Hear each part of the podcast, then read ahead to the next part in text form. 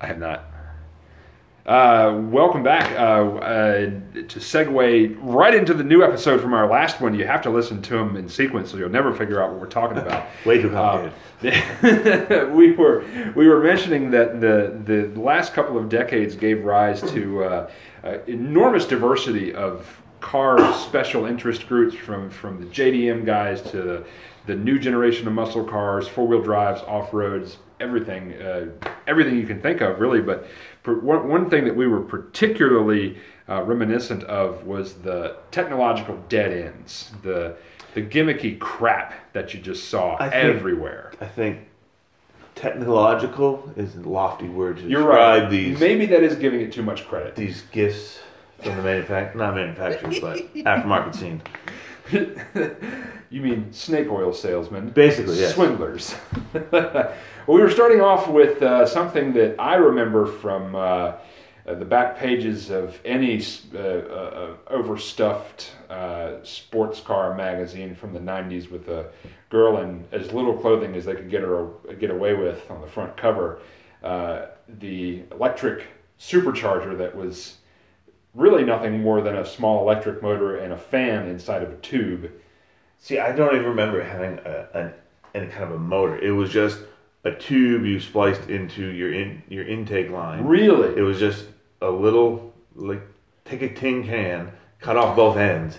It's that with a little propeller in the middle of it. That's all it was. I think they still make them. I think like you go like eBay, it, it's like cheap of course.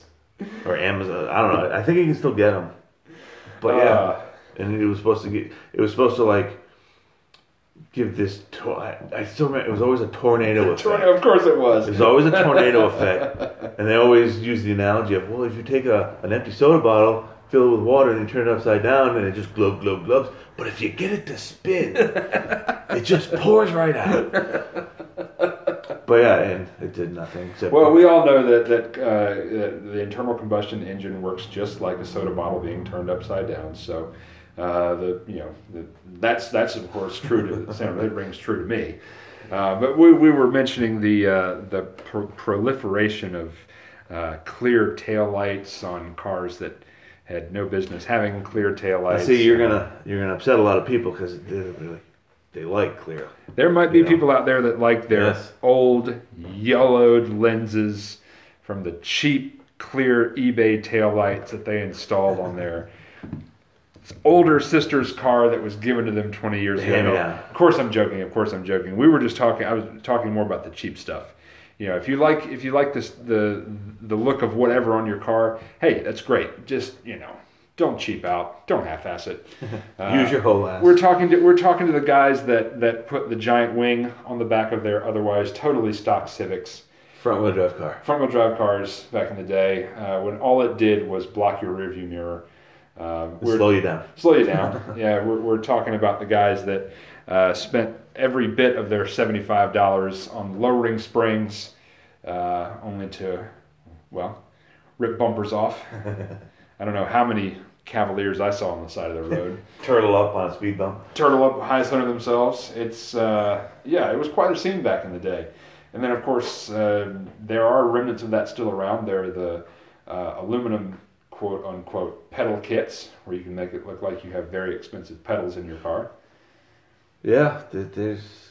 If you want to spend as little money as possible, there's no shortage of crap to buy. if anything, it's probably even worse now because of Amazon. Yeah, you're probably right. stuff. You're probably right. I haven't even I haven't even dredged through the eBay auto accessories pages in a Hmm. while.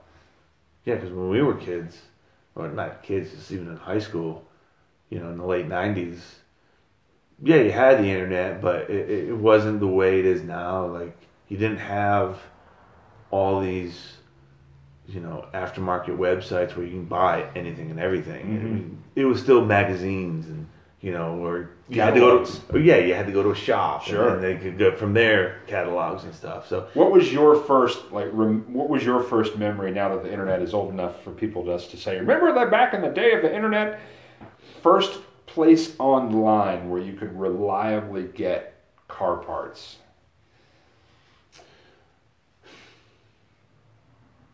hmm, I mean, Beyond stuff like sun visors and car covers and things like that, where you could actually order because there was it was a long time before I remember being able to get you know like a, an air conditioning compressor Yeah. you know, without having to go to Advance or I mean, honestly, I see. name an auto parts store. I didn't tinker on my cars a whole hell of a lot. Mm-hmm. You know, like if something wasn't working, I brought to mechanic. Mm-hmm. So I didn't. It, it's not until, like I said, relatively recently um, that I started tinkering, and I still, on my daily driver, it it needs to work every day. Mm-hmm.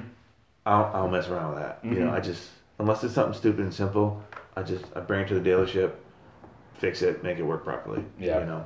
Um, so it, it's not like I was always scouring looking for parts and doing stuff. I mean, I, I would switch a radio out and speakers, and, and Mhm. that was the extent of my and, and that was Sure, only on my sure. my cheap crap cars. You know, now that I have nice stuff, it's pretty much stock. Well, that you know, that's that's totally understandable. It's extremely logical. I, you know, really remember when the the auto parts.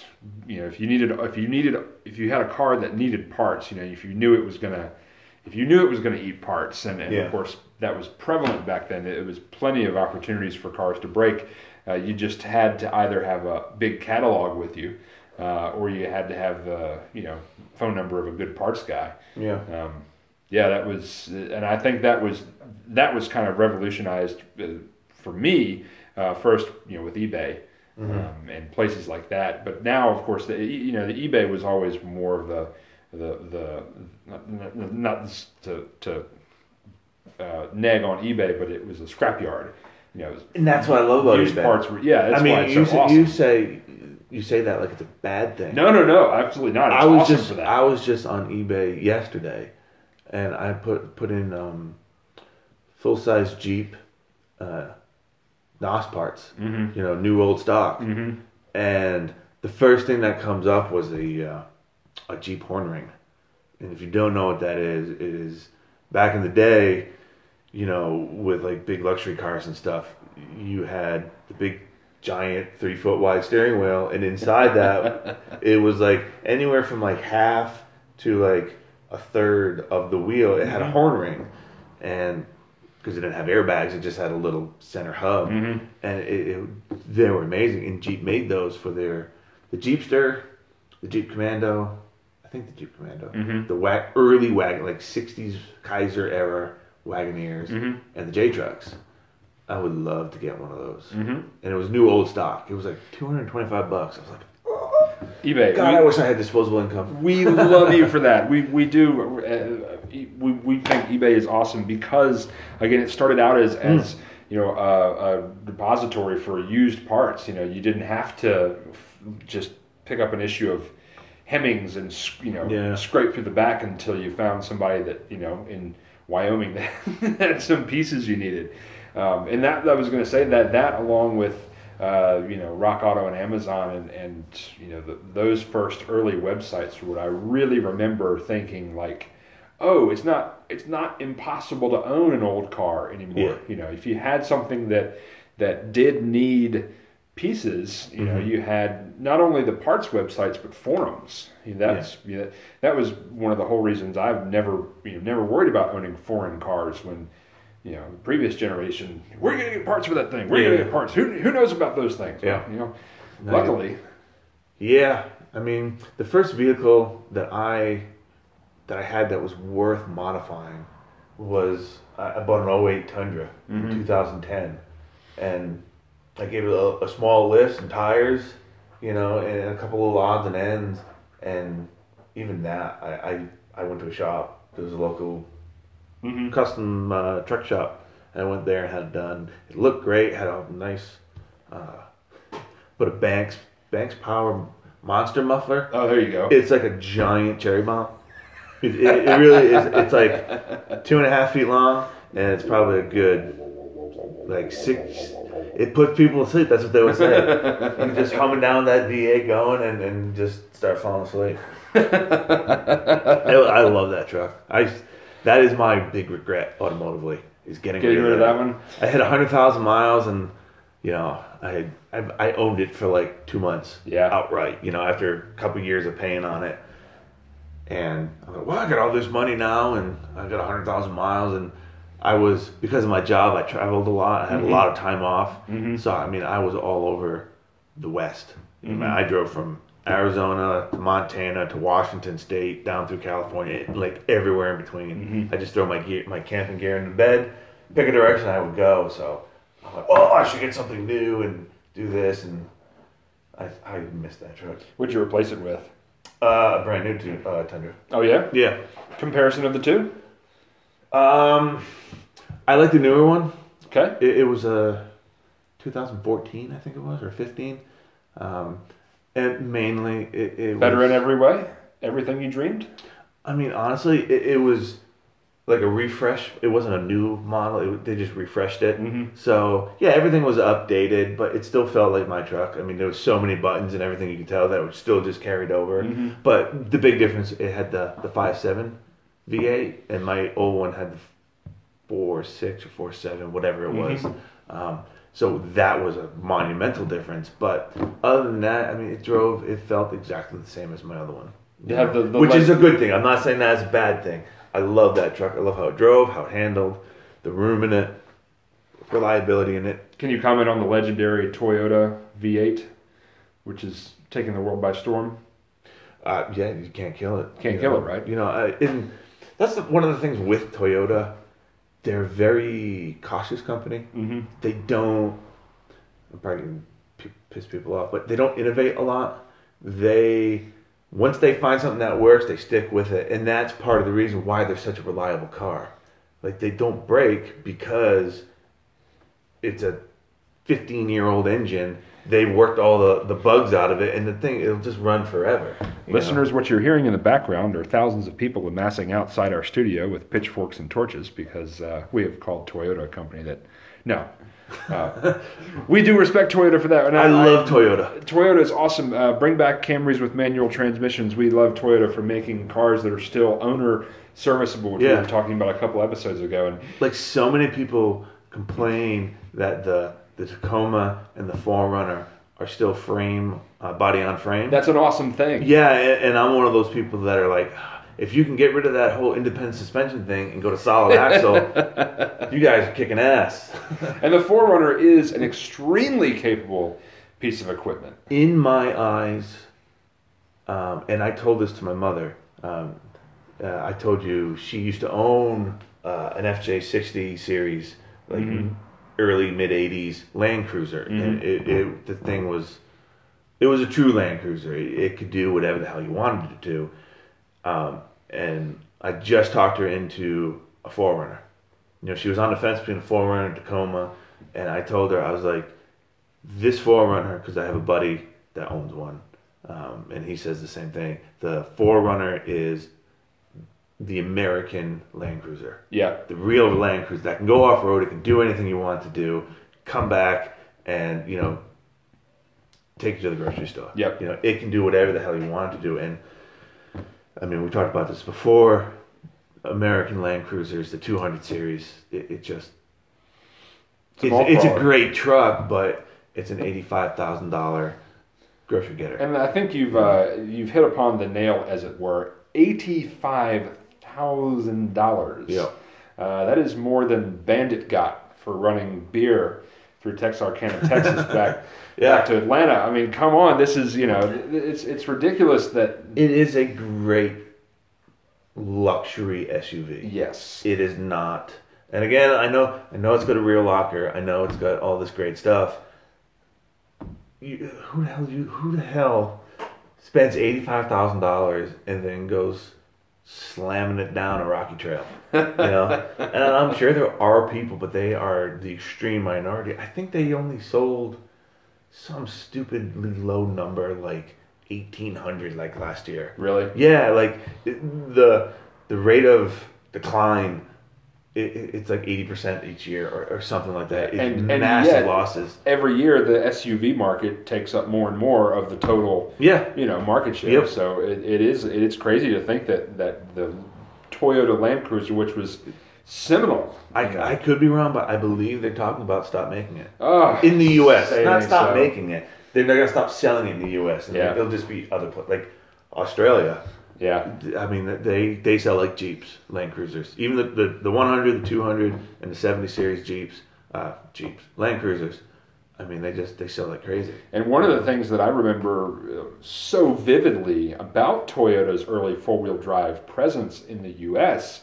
was just the shellacking that it gave Dodge, Chevy, Ford because the trucks were more fuel efficient. They were reliable. Once they got the rust issues sorted out by the mid 90s, there was no reason to not buy a Tacoma if you needed a small pickup. You know, Well, I mean, an S10 looked kind of cheap by comparison. You know, the, the materials inside no, weren't good. and in the 90s, Toyotas were still cheap looking. they were cheap looking, but the point was that, that quality was just, it was 10 tenths. I mean, they really, I think Really- they really did, you know, pride themselves on Drive drivetrain wise and everything like that. Yeah. Yeah, good engines, good Interior, very chintzy. Sure. But that was the whole import thing in the 90s, 80s, and 90s. It, they were cheap, cheap, Yeah. fuel efficient versions. Toyota did has not gotten their rust issues in line yet. My brother-in-law, You are from Rhode Island. You have the final say on this. my brother-in-law, he owns. I think it's a 2007 Tundra. Listen up, Toyota. Oh, they know. Trust me, it's cost them a couple cajillion dollars, but Kajillions. it, it's a legit number. He uh, he got a new frame put on his truck. Yeah. because it just rotted out. Yeah. and it, it was. Uh, I don't know if it was. A, it wasn't a warranty. It was a recall. There we go. Now that you say that, I do remember getting something about my old Tacoma that the uh, plate retaining the spare tire yeah, just rots uh, out. might might rot away. I never Yeah. did anything about it because I looked under there. And it was Yeah, I still mean, made of you, you Google Toyota rotted frame, and you get trucks literally breaking in half. It just breaks their back, you know, and it, it's just. Um, uh, my New Zealand, my Kiwi buddy there, his wife, she owned a T100 Uh huh. um, manual, I believe, and she got a new frame on that thing. Really? You know, and the thing was like ten years old, and it got a brand new frame, and you know the body was rotting out and stuff, but it had a brand new frame. Mm-hmm. Um, I don't know what the deal is with the steel that they use, but they're, they're still having issues with it. Well, I will say that, that again, as a as a lifelong Southerner, uh, when I was when I was uh, you don't know rust. paying attention, paying attention to trucks, we, we may not know rust, but we do know what makes a good mud truck. And uh, dang, if to- Toyota didn't make uh, almost some perfect ones, Oh, yeah. uh, and those small, lightweight Yeah. uh, little V6s, there was just tons of torque. They had great gearing, uh, good little axles, and they really were like little mountain goats. Mhm. You know, if you lived in the in the Piedmont, if you lived in Appalachia, um, they were that's why they sold. I mean, it was uh, it was you know uh, strange early on to see these uh, you know. Uh, dyed in the wool country people switching over to imports when uh, they they had you know relatives who had fought the Japanese and it really it was a, it was a it was a cultural clash Yeah, yeah. for a long time but you know there was no denying the fact that the the Toyotas were uh, you know filling some market gaps there that it took a long time for the Ranger and the S10 uh, to catch up with and um, I think one of the early uh, the early real competitors I remember was was the Dodge Dakota because it was bigger. You know, it was Mm-hmm. a it was a small truck, but it was the, the In between a between S10 right, yeah. and a they kind of 150, yeah. trying to steal a march on on the. But you know, and yeah, Toyota came out with all that great stuff, and, it, and in the long run, we benefited from it because now we have, you know, all these great American vehicles that are reliable and a lot better than what they were. Speaking of, I've seen a, seen a few sh- of my uh, my new favorite small American vehicle, the Ranger, around in the wild now. I have to say I like it. I've seen some various colors, various trims out and about. It's a good looking truck. The Ranger and the I believe it's the Colorado. To me, they look Australian. Very raked back You think so? windshield. You know, it, I'm They look like I'm. I'm, I'm sure it's an aerodynamic fuel efficiency thing. It doesn't look like an American truck. I think you're exactly American about trucks is more upright, More upright. you know, more Yep. air damage. Yep. And it, I'm not saying it's bad. It, it's not my cup of tea. I'm kind of tall. I'm sure I'm smacking my head in that A pillar every time I Mhm. get in and out of that vehicle. If I wear a hat, every time I turn my head and look in the mirror, I'm sure I'm going to hit the build of the hat on the A pillar. Um, it, it just, I'm not a real small truck kind of guy. And you can't put a gun rack in the back of it. Right? What the hell? You know? But I say that, and I, I love Tacomas, but Tacomas got big now. Yeah, Tacomas are pretty big. they are. They are. But the Ranger is big now. The if you parked one next to a 20, That's true. 10. But the Tacoma has a more vertical windshield. that's true. That's true. It is bigger inside. Um, it, we, we really like we, we love the new crop of, of pickup trucks because they are the, the pickup truck now is a true all round vehicle. We Oh, yeah. they, they're you I know, mean, very. I would have to assume full very of blue few- teeth and they have Your average pickup owner doesn't use a pickup like a pickup. exactly You know, aside from the occasional, you know, move a buddy, you know, uh, go buy a couch, something like that. I mean, most people that buy trucks live in cities and urban, not cities, but urban areas, and Mhm. you know, they're just cruising around. we still love them. We still love them. They're they're as American as apple pie and Tesla. Well, you say that, but when I when I hear people say, "No, don't put that in the bed of my truck. You're gonna get it dirty," I I, I pull my hair out. Fair I, enough. I lose my shit. Fair enough. Uh, that is uh, grounds for capital punishment. Yeah, that and people who don't like, not that don't like to get their jeeps dirty. I mean, everyone gets their jeep dirty, but who immediately need to clean it. like as soon as they they come into town from the trail, the first thing they do is they go to a car wash. And, and I get it. Like some places, like like down here in, in North Carolina, um, you got red mud. Uh-huh. You know, and it will stain. It's like out in Utah, it will stain, especially if you have a, a light colored. It will. It's rust. It will Yeah. stain. I get that, but you you have time. You don't need to clean it immediately. You know, and again with mud, it, it'll destroy your pulleys and your belts. Sure. I get that. It needs to be cleaned, but it's the people that are, you know, you're doing a multi-day trail ride, and each morning they're wiping the dust off from the day before. It's like, dude, it's Jeep. It's gonna get dirty. You're Is gonna it still true that you can order a Jeep factory with uh, car with with just rubber carpeting, so you can pull them out, hose the whole thing out, or do you have to have real like insulation glued yeah, down? Now? it- Oh, it- really? it's full, full. Yeah, Yeah, that's kind of a I, shame. I, I'm pretty.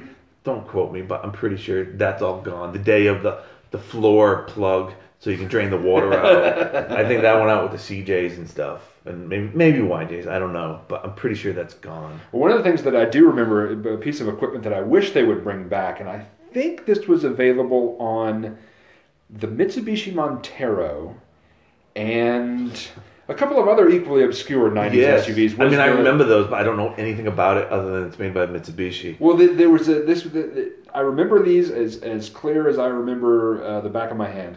Uh, they they came with these three little pods uh, on the top of the dash, and one was a little compass.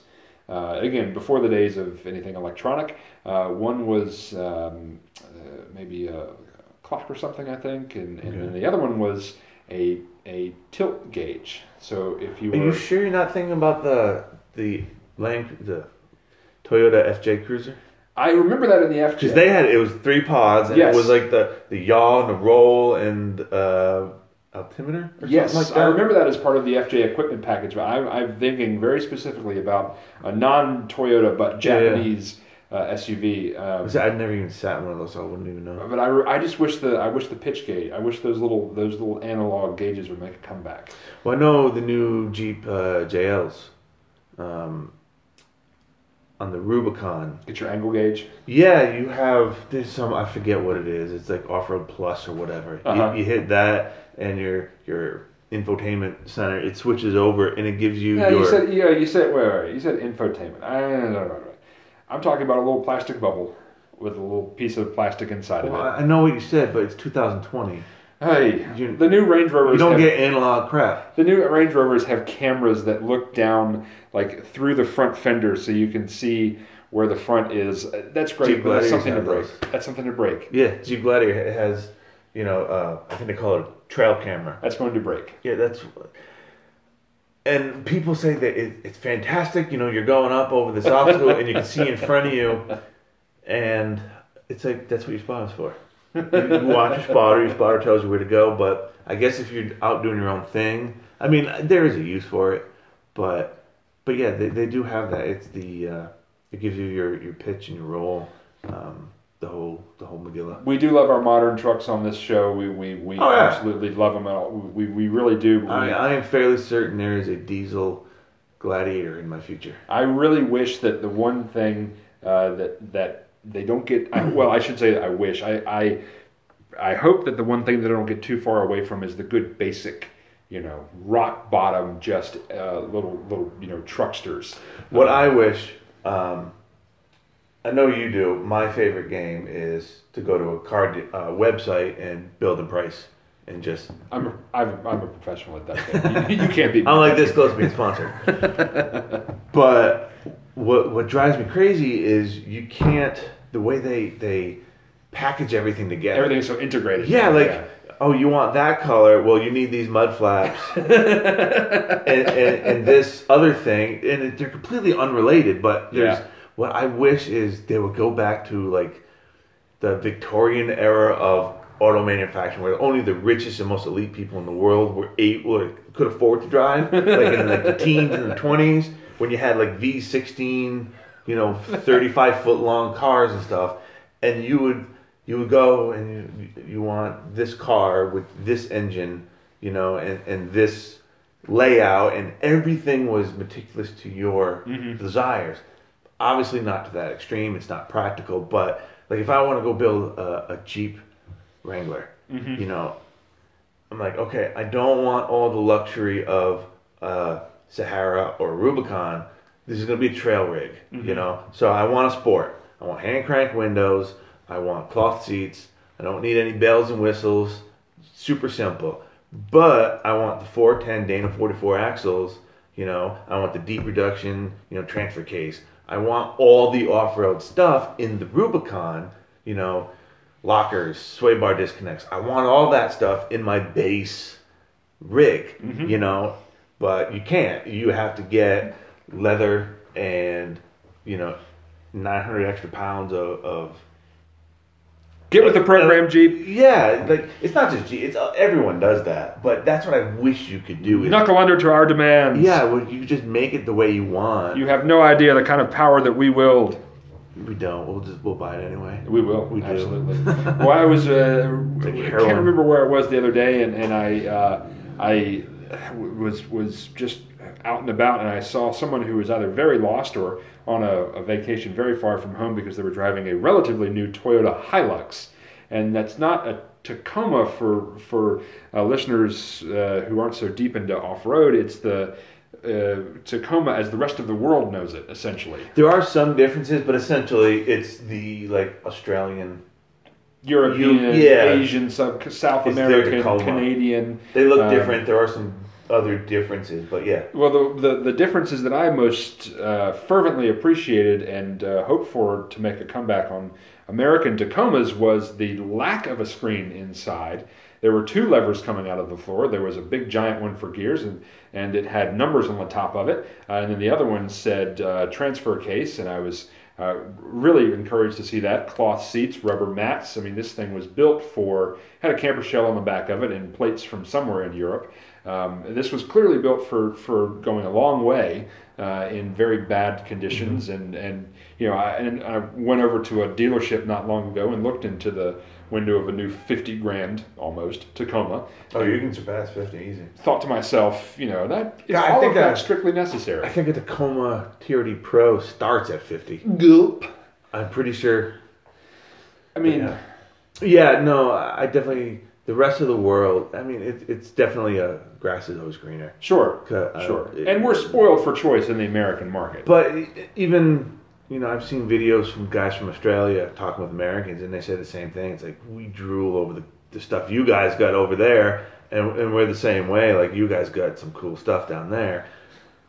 But yeah, I mean, Australia, get some boats and some shipping containers. Oh man, We're going to do the same. Let's just do some trading here. if, if Toyota would just make the 70 series Land Cruiser Ooh, now you're talking. U.S. spec, that would be amazing. That I would, I, I would seriously consider buying. Contrary to what you're currently hearing, neither of one of these episodes have been sponsored by Jeep or Toyota. You talk about what you love. I would seriously, I would have, if someone put the, a Jeep of my dreams and uh, a Land Cruiser of my dreams in front of me, I'd have a hard time picking which one. yeah, yeah. Even if they said you can have for free, you can have either one. That'd be a long, tough. Now you're you're a, you're a, a, an off-road guy, as am I, sort of of the East Coast, uh, sort of trail riding, uh, mud bogging, uh, maybe not mud bogging, but you know, sort of rock crawling mentality. Honestly, I have more experience out in the deserts of. you know, Okay, well, that's, that's my- the next thing I was going to say would be, you know, what's your opinion of the?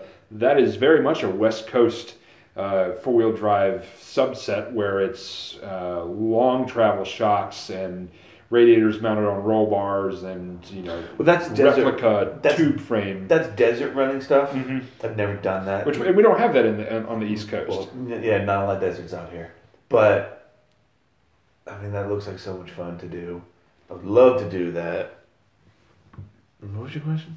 I was wondering if you had, you know, if, given given your choice of, you know, rock crawling, you know, low gear trail rig versus high flying, you know, wide bodied, double wishbone, you know, send it rig. Yeah. What are you What are you taking? What are you driving to work? Yeah. exactly right. It's Whatever one you wanna give It me. is all awesome. It, it, yeah, they're they're so different. hmm It, it, it's not like well, you can get a little of. I mean, it, it, they're they're both just awesome. It is insane too because uh, you know, and, I, and again, I, I'm coming from from a very you, you may not be able to hear me back in the '70s here where I'm coming from uh, when the Baja was raced with modified Broncos and K5 Blazers and They still do stuff like it, that. was- you know They have was- categories that are like factory stock. exactly kind of it thing. just, but but that was the limit you know that was all you could have I mean, Br- to was- bring it back to Jeep, I'm pretty sure they just ran the um, uh, the Gladiator. oh they did Yeah, the um, Mel something or other. He's the owner of uh, Evolution Off Road. He does a lot of work with Jeep. He makes some good. get in touch Mel something or other we'd love Yeah. to talk to you Oh, he makes some good stuff. Um, Evo Off Road, yeah, out in California. California. They uh, for all the problems they have, they have the best car culture out there. You sure Um, but yeah, he went. He he got a, a Gladiator and. They, they built it. They couldn't do a lot with it for the class, Uh-huh. but they ran it through the, the Baja. They finished the Baja. Um, they got disqualified.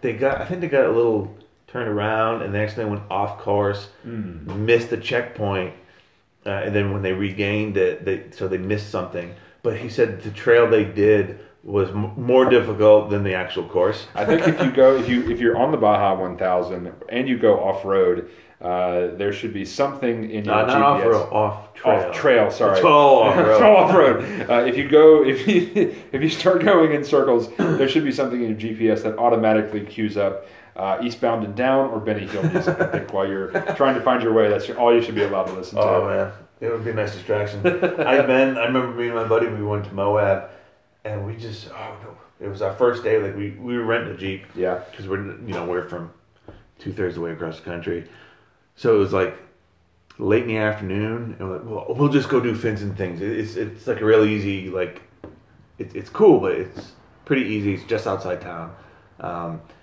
and we got to this point, and we were I think we went in January. hmm So, like any of the the trail markings, all the paint is like half worn off. The sun's going down, and we just got to this point where basically you you it's just a figure eight the, the trail. You go down, you do Yeah. a couple obstacles, you come back, and you hit the other way. yeah. And we just got so turned around. We probably spent a half hour, forty five minutes, just trying to figure out which way to go. oh man, it, it's the su- simplest, stupidest thing to do wrong. Sure. And it's just so stressful Sure. when, when you're out there. It's like, oh my god, the sun's going down. You don't have like crazy lights and stuff. It's just like the glow worms that Jeep gives you for headlights.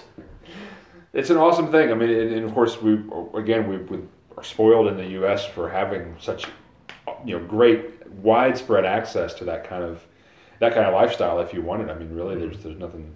You don't have to be part of a club. You don't have Yeah. to, you know. But I think way back when you had asked the question of which I would do, if I could, I mean, really, my big like, I just like to go out and Mhm. explore. I mean, yeah, big obstacles are fun, but for me, like, I just like to.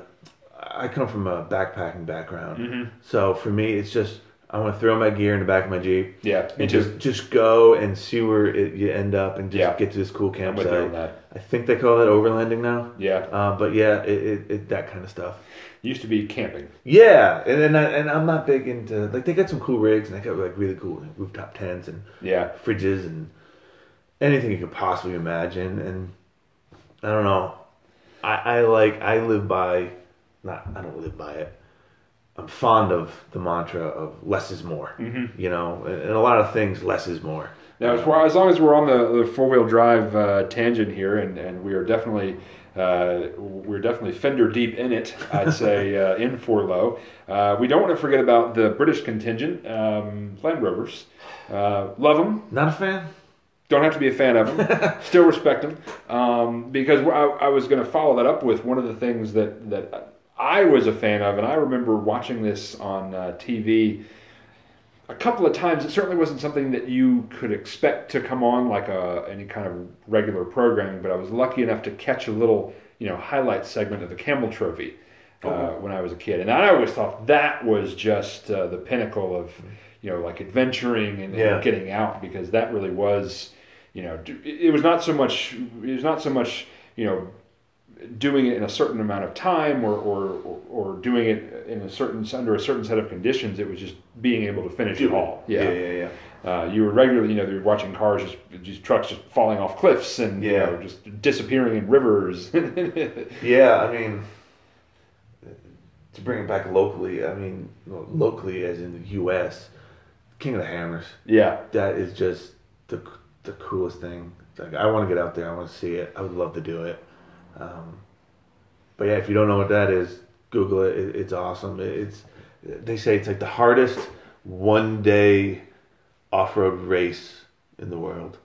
You know, I think the attrition rate is something like eighty percent or something like that. he's, you know, ladies and gentlemen, he is cheek in hand, wistfully staring out I the window, just. eyes glazing over. I can tell It is- really wants. Uh, It is infatuation. Um, no, it, it, they get the coolest toys. They really Yeah. do. You know, it, it's it's like a I don't know, what do they call them? Ultra forty four rig, I think they call Mhm. them.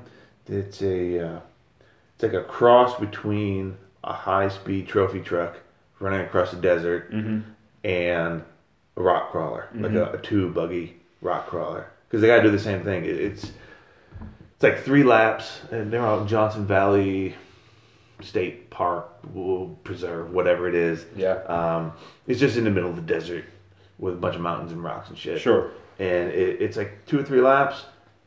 The first lap is like 120 miles, you know, across the desert, dry lake beds and stuff. And they Yeah. do 120, 130, and then they they just stop, and it's just rocks. Like if you wanted to walk over these rocks, you're scrambling. Like three points of contact, you're scrambling. I mean, it, it's just like a landslide. Like the mountain exploded, slid down, and you're trying to. It's literally like you're trying to crawl over the rubble of a landslide. It's really what it looks like.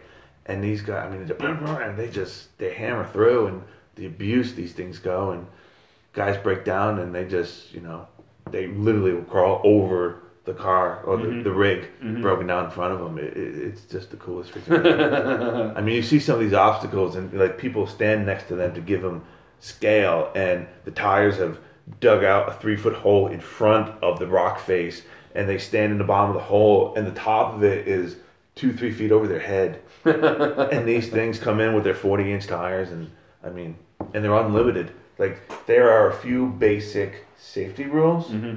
That they have to follow, like fire suppression and hmm any engine you want to run, any suspension you want to run, uh, anything you want. It has to be a DOT rated tire. Yeah.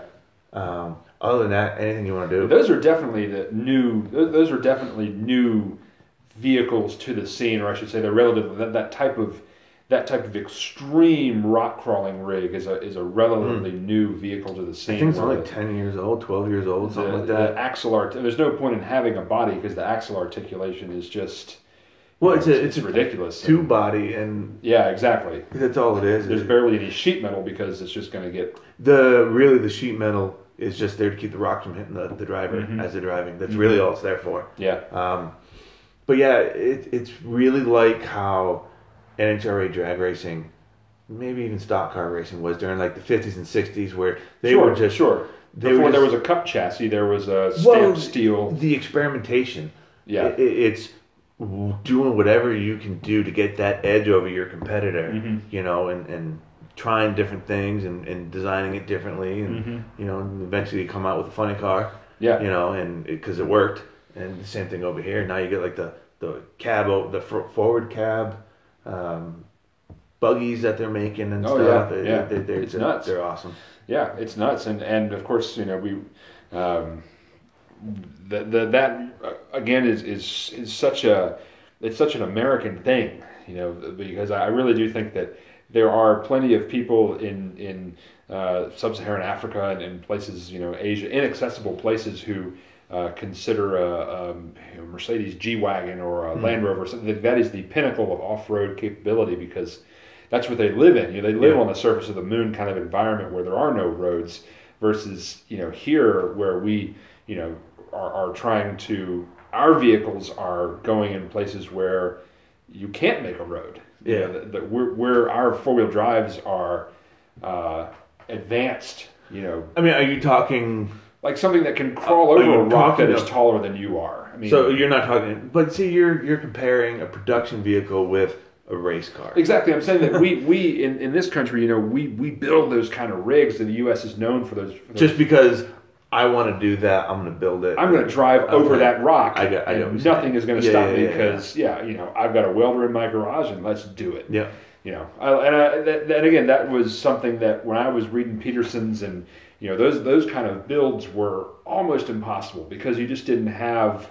You, know, you didn't have the technology for for Oh, yeah. the little guy to have a you know Yeah. home tooling for We're just pipe kind of bending. thing. Yeah. I mean, it's a simple pipe bending that we, you know, I don't want to say take for granted, but you can go to Harbor Freight and get a hundred and fifty dollar pipe bender. It's probably break the first time you use it, but you, you, you can get most of an angle out of it. But yeah, I know what you're saying. Yeah, I mean the technology now is makes so much possible cheap. Yeah. And most of those rigs, they're hand built by individual. Exactly. You It's, know. a, it's a hobby thing. You don't have to go to a team like a race shop, you know, and it's buy a. quickly getting to the point where it'll be out of the reach of you and me. Oh, you think so? We can still do it. They have, I think it's the Everyman Challenge. Uh huh. It's basically you and me. We take a Jeep or a Land Cruiser or something.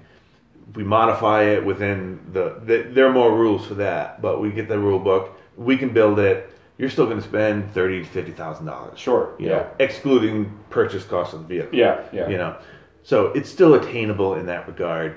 But those Ultra 44s, I mean, just the chassis, uh, to be competitive, you, you can do it cheaper, but to be competitive, you're gonna.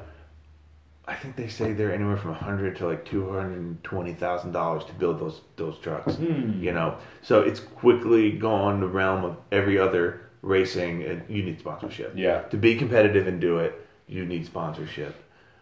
Which, I mean that that's the big downfall to most racing. Yeah. You know, it, it's as cool as it is. It starts out grassroots, and it quickly just takes off and is out of the the realm of most people. It is funny that you know when you when you talk to, to I think a lot of race fans these days who, you know, follow follow racing. They, there's a, a there's a lot more respect for those kind of smaller series, you know, circle track series and the, the small little road racing series because of that. What you just said, you know, they they we kind of been we're kind of. Uh, um, uh, overfed on this ultra high tech world of motorsport and, and Yeah. track racing where there's just the, the budgets are beyond imagination now and, and there's a lot of respect for Yeah. the guys that are just you know just going out with cars they've built Yeah. and there's not the, the money isn't there but you can be competitive and, and Yeah. you know just based on what you what you built in your garage Yeah, I mean, I remember a couple years ago, uh, Don Schumacher Racing, NHRA.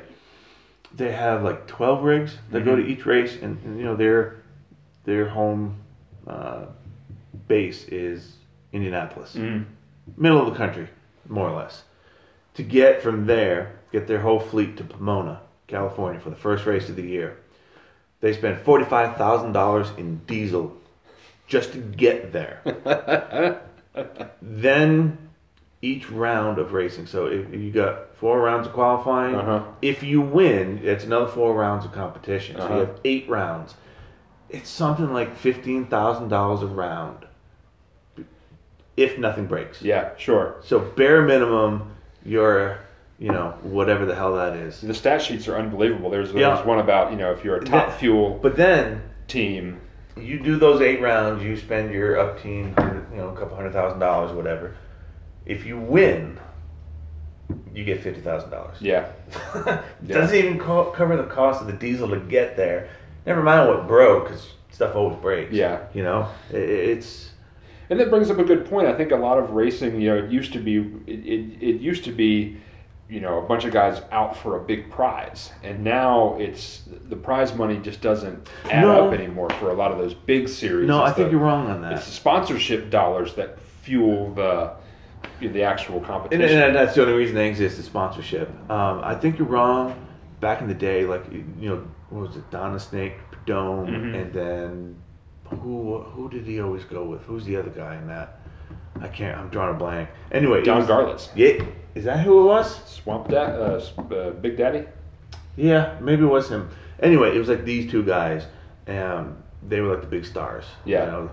And they would go around and they would just race. Like I mean, they raced a couple times a week. Sure. and they made even if they won they made just enough to eat fuel up the the, the haulers you know and back then it was like a Sure. 350 Sure. you know ramp truck you know it wasn't Sure. anything like they have today you know i mean they they literally lived paycheck to paycheck and they did that they, they made enough to fix the cars to keep them running fuel up the hauler put some food in their stomach Yeah. gas in the tank And that was before drag racing really caught on in popularity. I think you know a lot of it.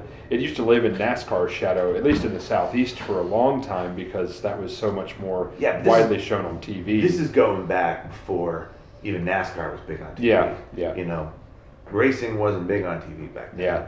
You know, it, it was it was grassroots stuff. And, Yeah. I mean, they raced all over the country. You know, yeah, but yeah, to say that they, they did it for big purses, that's not true. You know, it, they did it because they loved it. Well, my point was that the, the purse money now, it just you know, they're, they're, why even have it? You know, because it's Oh, you know, absolutely. especially if you're a professional team. you- There's there's Yeah. you know it's it's it's just a it's a schedule. It's an operation like any other business. You know, it's it's racing incorporated. Yeah. Um, and I, that's why you know I, I still love going to a to, to track days and amateur you know small events. Mm-hmm. If you've never if, if folks out there if you've never been to a an entry level Volkswagen uh, factory sponsor, I think they used to do it with Polos or something. But the little little tiny diesel touring car road racing they have is it's unbelievable because they, they let the guys just turn them loose. I'm looking forward to, to going to some local drag strips around here. Oh, it's going to be awesome. Yeah, I'm looking Yeah. forward to doing that this year. Because, like I said, the only local drag strip in, in New England that I know about is Epping, and Mhm. for me, it, it's a hour and a half drive. Yeah. you know. and there's so many you know the, the uh, there's so many of that there's so much of that scene that is kind of tapering i think uh, Mm. now in the face of, of increasingly professional motorsport um, uh, there was that the drag strip in New Jersey that closed a couple of years ago. I can't remember which Raceway. Park. Yeah, Raceway. Park. That, I mean, that's that is where I got my exposure to racing. You know, Yeah, I remember. Well, my, my certainly my, my parents remember going to the Marlboro track in, in Maryland. There used to be a little road course there, and there was, uh, uh, you know, when when I was growing up, uh, VIR was not uh, a, a a functioning uh, facility, but now, of course, it's it's this massive resort that hosts all these professional rounds, whereas Summit Point in, in up in West Virginia is still very much a small uh, facility, and, and it has some some build up around it, but it's not anything like a Sonoma Yeah, yeah. or uh, you know a, a Charlotte Motor Speedway. It's just, it's not even close. And I think that, that so much of the so much of the professional racing now is you know seen as uh, it's inexpensive. You know, it's expensive, and there's no way around it. Yeah. You know, um, but but it, it's it's gotten to the point where these huge racing bodies they're getting crushed into their own weight. yeah, exactly. You know, exactly. it, it's so expensive to do it, and they're so dependent on sponsorships. Um, I think this year, could be wrong. I think I read Leah Pritchett. She's not going to be in Pomona. in- Oh, really? In, in next month for the first race of the year. I think she's she's not going to be there. I could be wrong on that. Mhm. But yeah, I mean, you always see these professional racers they don't show up because they don't have a sponsor for that race. Yeah. they're scrambling behind the scenes to try and find someone to Yeah, and I. I, I, on the same token, I, from my from the from the, the fog banks of my fuzzy memory, there there was something about uh, NASCAR is going to run two title sponsors uh, this year. Maybe if they can't find someone Yeah. willing to sponsor the whole season. Yep. Um, so yeah, it is know, kind of like what, what's going to cause the bottom to fall out. Hmm. Um, and I really would, you know, that, that that's one of those things that I, I think you, we could spend a whole hour on just Yeah. talking about when this sort of when is the crux coming where where racing the correction is going to come and Yeah, it, it, it I, I think it's happening slowly, Mhm. but I, I think they're finding, trying to find ways to do things cheaper. yeah Um, but even you know back to drag racing. Again, I watched some video and they were touring like the engine room to you know one of these race shops, and they were saying they're the the crankshaft. You know, it's made of like unobtainium or whatever the hell it, it, it, it, it it's super hard stuff. it's the And- bones of a griffin. yeah, and, and when it, they were doing like eight to ten thousand horsepower or whatever, you know, they they could get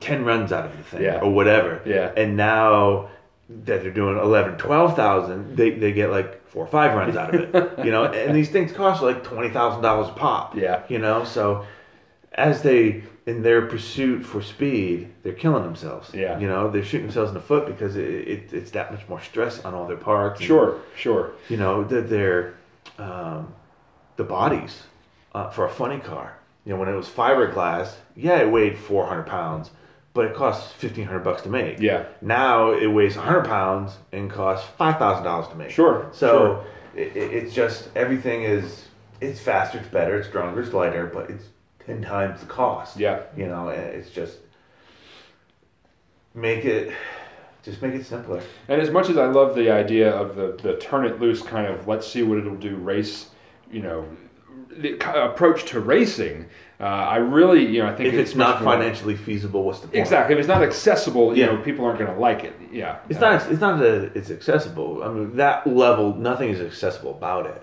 It- you know, that's the upper echelon. I mean, we'll never attain that.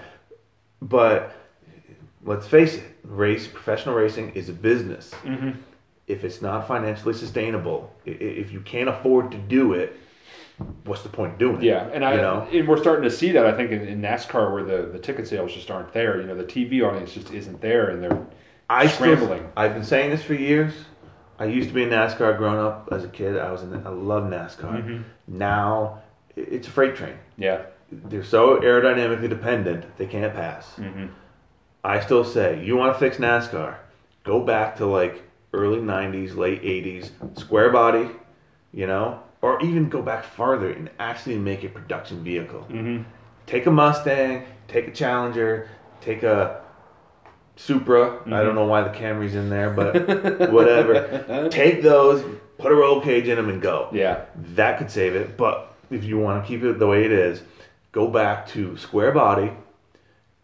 Even go with a little smaller of an engine, whatever. Yeah. Get rid of that restrictor plate, you know, because that's when they, they really start having trouble. Yeah. Because you wanted to be the second dude in line on the second to last lap, and then you had all the power because you were drafting. Yeah. Go back to that style racing, and guys will be able to move and shake, and it'll be interesting. Yeah. And it won't be 499 and a half laps of Same you know, thing. Yeah, Billy Joe in the in the front, and then on that you know turn two of four, the guy behind just starts going side to side, no forward progress, just side to side, and then That's called the slingshot, man. you can't do it anymore. Yeah. Well, I mean, you do you get rid of that crap, you fix it. I, I'm t- 100% with you, and, and of course that is possible now, where you can take a Mustang, you can take the, you can take those cars and and race them, and, and of course remember that when I was when you and I were you and I were kids, there was no way to make a Chevy Lumina into a into a race car. You know that was just wasn't even possible Yeah. because GM just did. There was nothing. There was no impetus for them to make anything to make a road car anything like I what we have now. My no, I, I, I disagree with you 100 percent because if if they could take a production vehicle in 1960s and 70s and they can go whipping around a speedway, they can do that here. You know, yeah, they, they can do it. I said they, they can do it now, but they couldn't do it in '96 when you know your No, they choices were a Lumina or They still had Monte a Carlo. They still had a Camaro. well, that, that wouldn't that wasn't on the NASCAR circuit though. I mean, the, back in the nineties, there was That's they raced the Monte car. Carlo body. That's their fast going car. Put a Corvette in there. I don't care. but for some reason, NASCAR got in their head everything has to be the same. yeah, yeah, That's not stock. Uh, you know, a Mustang and a Challenger meet up on a road. They're not the same. Who the hell cares? Yeah. You know, when they the they always love to go back to the glory days of the foundation of you know rum runners and and you know whipping around on beaches. They weren't all the same. It Yeah. was who had the better car. yeah. It, it's you know the the corporate side got muddied up and but it, that's you want to save NASCAR P- literal production cars. We're, ta- we're, we're get tapping back- we're tapping fingers on desks, folks. We're getting serious around here. We're getting serious. We're also getting towards the end of our episode, so our uh, our our pent up rage is going to have to wait until next time. Thank you all so much for listening. Take it easy.